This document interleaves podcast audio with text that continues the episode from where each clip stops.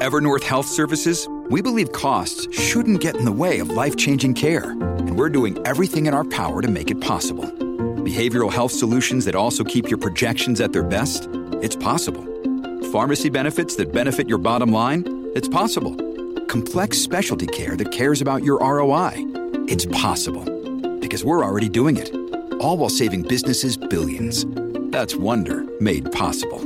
Learn more at evernorth.com/wonder.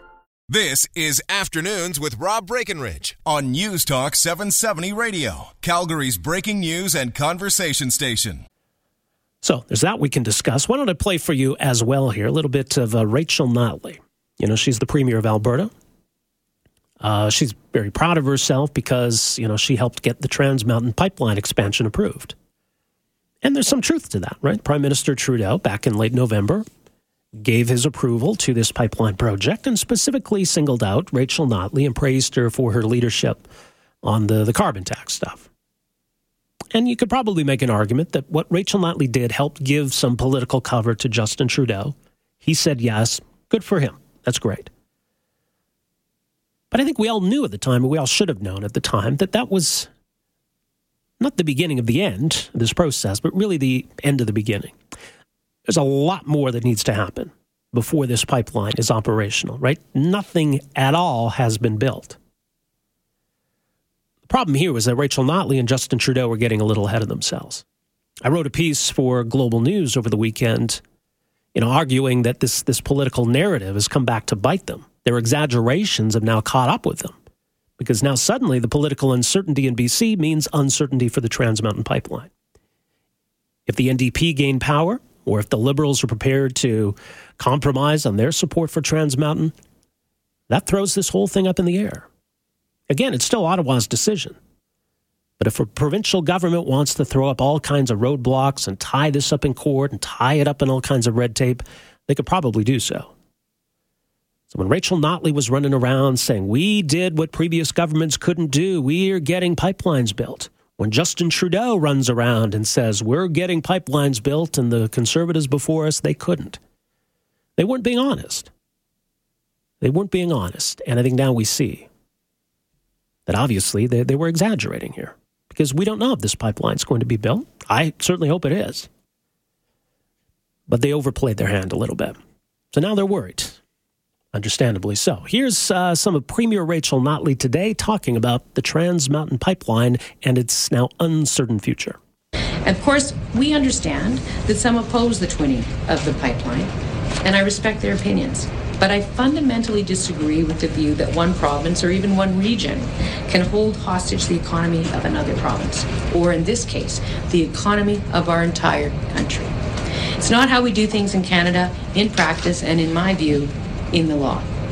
And therefore, it's our view that there are no tools available, available for a province to overturn or otherwise block a federal government decision to approve a project that is in the larger national interest. Okay, they shouldn't be able to technically it's Ottawa's decision, right? This is a project going from one point of Canada to another. It's entirely federal jurisdiction. But we know, and Rachel Notley knows, that if the province of BC, in conjunction, by the way, with other special interest groups, they're determined to block this, who knows what will happen? So rather than trying to spike the football, the political football, on their predecessors, rather than trying to do that touchdown dance and trying to rub it in the nose of their predecessors. Notley and Trudeau should have been gearing up for this battle. And you know who's a good ally in this battle? Other politicians who support pipelines. So rather than bashing the Wildrose and the PCs here, and rather than bashing the conservatives federally, trying to say they couldn't get it done and look at us, we're great, we got it done. This should be an issue where we put politics aside and saying, you know what, we support the Trans Mountain Pipeline expansion. Our political opponents support the Trans Mountain Pipeline expansion. We're on the same side in this debate. And we know full well that we're up against a very organized and motivated opposition. So we need to dig in and prepare for a fight and prepare to do what we need to do to get this pipeline project through to completion. That's what needed to happen. It was immature political games that Rachel Notley and Justin Trudeau were playing. and it was based on a fundamental dishonesty. They hadn't accomplished anything, certainly anything more than Stephen Harper. Stephen Harper approved Northern Gateway. Justin Trudeau has approved Trans Mountain. At this point, both have achieved the exact same thing, which is not much. Now, it's true that Harper saw other pipelines built, the original Keystone Pipeline, the Alberta Clipper. So, yeah, I mean, there's some further dishonesty in trying to argue that Harper got no pipelines built. But certainly we want to see additional capacity to the West Coast. And it's not a time to be playing political games. So, yeah, this, this political gamesmanship has caught up with them. And so now Notley and Trudeau got a big problem on their hands. And by extension, the rest of us. All right, 403 974 8255. More time for your calls. Got a few other things to get to here. Uh, so stay with us. We're back after this. All right, welcome back. 403 974 8255. Got a text from Lauren who says, Rob, you're the liar. Trudeau and Rachel bragged about getting pipelines approved, not getting them built. Well, obviously, we know nothing's been built. But the two of them are acting as though they've achieved something that their predecessors could not and did not, that they've exceeded the accomplishments of the governments that were before them. And that is the lie. They haven't. They may still, but they haven't accomplished anything yet. Harper approved Northern Gateway. Trudeau approved Trans Mountain. In both cases, it's nothing more than an approval. Now, Trans Mountain might have a better chance of getting built than Northern Gateway, but only time will tell. So, no, at this point, they have not done more than their predecessors. They have not done what their predecessors couldn't do. And furthermore, Trudeau very specifically said in Calgary, when he was here in January, that Harper did not get any pipelines built, that they had 10 years and they could not get any pipelines built. That is a flat out lie because they did. I mean, two big ones the original Keystone and the Alberta Clipper. Okay, so if you want to argue, well, yeah, okay, those didn't go to the West Coast or the East Coast, well, okay, fine, fair enough. What other pipelines were there for Harper to approve? The NEB didn't finish up with uh, Trans Mountain until May of 2016. Harper was out of office by then. He had no ability to rule on Trans Mountain. There were no other pipeline projects to the east or the west coast before him. Right? Remember, governments don't decide pipeline projects. They don't come up with the idea, they simply approve what's proposed. If a company wants to build a pipeline, they ask Ottawa for permission. Ottawa says yes or no. So there were no other pipeline projects to the West Coast that Harper failed to approve. There was one that was put to him, and he said yes. Unfortunately, it didn't get built. And now Trudeau is ensured that it won't. He killed Northern Gateway. But again, my point here is that I supported that decision. I support Trudeau's decision. I'm glad Trudeau said yes to this pipeline. I think we need to get behind this. I think it's encouraging that we kind of have this broad political consensus where we got liberals and NDP and conservatives all saying, you know what, this project's great. Let's make it happen. So, yeah, I do think Notley and Trudeau overplayed their hand. And rather than zero in on pipeline opponents, they decided to zero in on their political opponents.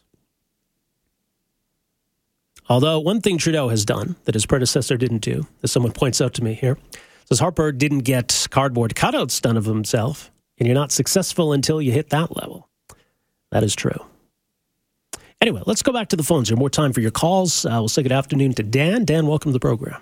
Oh, thanks, Rob. Um, I got maybe an, uh, an ignorant question here, but um, who stands to gain if these pipelines go through?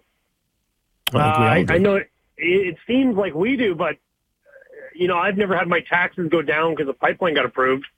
I'm just curious uh, at what point this this is actually an issue for us here when it's when it's really just the uh, you know Encanas and and these kind of guys that are going to make billions in profits. They they say Alberta's a rich country, but I don't see it. Where like my taxes are going up, not down. I don't I don't understand. Where where, well, okay, let, where does back. benefit us? Do you remember when when there was the the mad cow scare and all these countries blocked Canadian beef exports? Yeah. Right. That, that was bad for the economy, right? Well, it was bad for certain jobs, beef jobs. Yeah, there, jobs. there were a lot of jobs lost. A lot of uh, farms went under. Uh, and, Okay, and that impacts the economy. I think my point is that, that being able to export our product is a good thing. But but you're saying it's our product. I don't. You like I, I get it. Uh, the government takes a portion, well, no, I don't want governments owning any of these companies or these businesses. But yeah, when individual businesses are able to export and they're able to thrive, that's a benefit to the economy. I don't think there's a connection between a pipeline getting built and your taxes. At the end of the day, governments decide what their tax rates are. So I don't mm-hmm. know what that has to do with with a, a business being successful or jobs being created. Governments well, set tax rates. That's that's a separate issue to me. But I would right. look at it when you look at a place like like uh, Saudi Arabia. They're the, the people that are citizens are are wealthy because they have a resource that that is that is you know the world wants their resource so the people of Saudi Arabia become wealthy. Yeah, I'm not sure about but that. There, there's there's an elite few in Saudi Arabia that have become unbelievably wealthy as a result. I don't know that the average citizen there necessarily that's the case. But I think my point is, I mean, which province, even despite two years of economic downturn, which province has the highest wages in the country? Right, but if we get to approve a pipeline, are you getting a raise? Well, no, I'm not hang, but hang on a sec. Well, I don't know where you work, and so no, getting a pipeline built would not directly impact my salary. But certainly, when Alberta does well, I think there's there's a benefit to to all kinds of different industries, not just those directly impacted. And and you know, we lived through it. We've we've been through those those boom times, right? When when things are going well here, and we see the well, impact it, it has on other benefit. businesses. You're right. So you're absolutely right. That Some people benefit, but the the point is, I always hear Alberta's wealth. I hear Alberta's product, and then they say Albertans. Like, when does this actually benefit me as a person? What, what, what do you want? Alberta? What do you need to see? What, what are you looking for? What, what's your criteria for whether this is, is a good thing? Well, if, if it's if the profits are for big corporations, stop calling it Alberta's product. Stop pretend, not you, but let's let's all stop pretending that that we're all going to be wealthy off of the the, the riches okay, of but what do you mean wealthy? Do you mean the Alberta government? Are you, ta- are you talking about individuals? What, what I'm telling you is that if we sell out all of our oil tomorrow, I'm not getting a raise. I, I'm just in the wrong industry. So we're, we're literally championing, we're spending money, and we have our politicians talking about this, all to help certain people make money. And it's not all Albertans, but yet when framed on the radio okay, and when on, framed on, the news, hang on. It's, it's everybody's getting, you know, we're all That's fine. And look, these companies are the ones investing money in this pipeline, right? The government's not building it for them. All the government's doing is saying, yes, go ahead and build your pipeline. But again, how does that help me? Well, I'm trying to understand how you define that. Is it going to put cash directly in your pocket? Probably not. If we're able well, to, well, hang on, hang on. Let me answer the question though. If ahead. we're able to export abroad, not just to the United States, we can fetch a higher price for that export. If we can fetch a higher price for that export, uh-huh. that means higher royalties for the Alberta government. Do you and see that as a positive? But then what, what does that do then? Well, so we have higher, so we have higher profits for, for Alberta. Our, our cut is higher, and then what? What are we doing with that money? Well, what do you want them to do with the money? Well, give me something uh, to make this worth my time. Like, why? Well, what do you, uh, want, know, Dan? Tell me what you want. I want uh, a cut. You want a cut? If, if I'm an Albertan, I'm born, born and raised Albertan, and every day I got to hear on the radio our product, Alberta's wealthy, you know, all this. Well, I'm not wealthy, and, and during the last boom, I don't recall my boss. Okay, uh, but hang on. But do you, do you count taxes as as one of the defining factors here in, in how much you have or how well off you are? Uh, like how much I pay? Yeah. Well, I, again, I don't recall getting a, a big tax break the last boom either. So that's a, here's here's my point. Okay, but no, hang that, on, but hang on a second. If you could, you would consider that a benefit to you, right? Uh, like if I got if a benefit, if you got yeah. a, if you got a tax cut, you would consider that money in your pocket, right? Absolutely. Okay. And which province still has the lowest taxes in the country?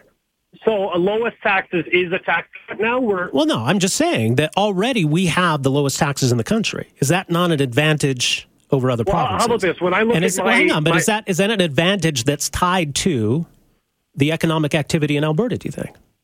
Right. When, I'm trying to answer you. When I look at my how much I pay in taxes every year, I don't see how the government could take more from me. Yet every well, just every, look at any other province, Dan. That, that would be a good place to start. All right. Well, is it true, right? I mean, I, I just want to make sure we're in agreement. Right, right. Which but, province but, has the lowest taxes in the country? Right, but what I'm saying is that they're not low.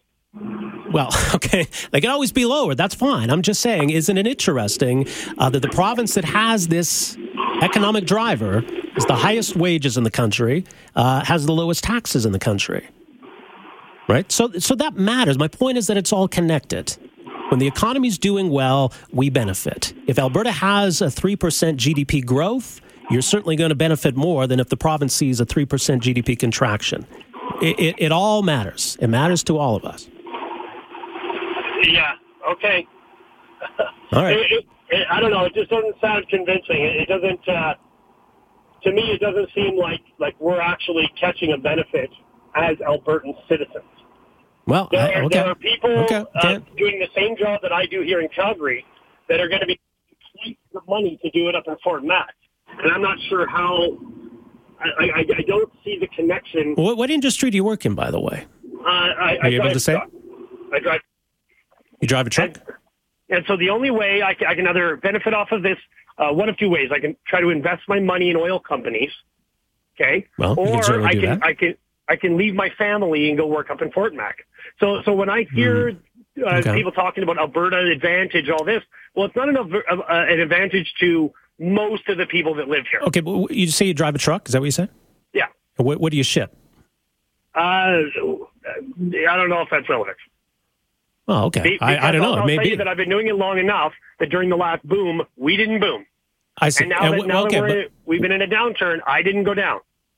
So, so your business question, is unchanged. Your business is unchanged over the last couple of years. Yeah, well, my my business here, you know, not to get into too deep into it, it's relatively static. Okay, and so that that's my point is that when when Alberta booms with oil and we get you know a, another dozen pipelines, good for the oil companies because they're going to make billions and billions of profit off of a resource that is supposedly Alberta. And then when Alberta takes its royalty, right, billions and billions in royalty. Me? My taxes well, aren't going down. In fact, they're going up. And so when taxes go up, how is this an Alberta advantage? Well, you should ask the government that, Dan, but I appreciate the phone call. Some interesting points. Okay. So Dan's saying, how does this impact me? I don't work in the oil patch. I'm not going to be building a pipeline. How does this benefit me? So I don't know. Do you want to respond to Dan? 403 974 8255. We're back with more right after this. Afternoons with Rob Breckenridge, starting at 1230 on News Talk 770 Calgary.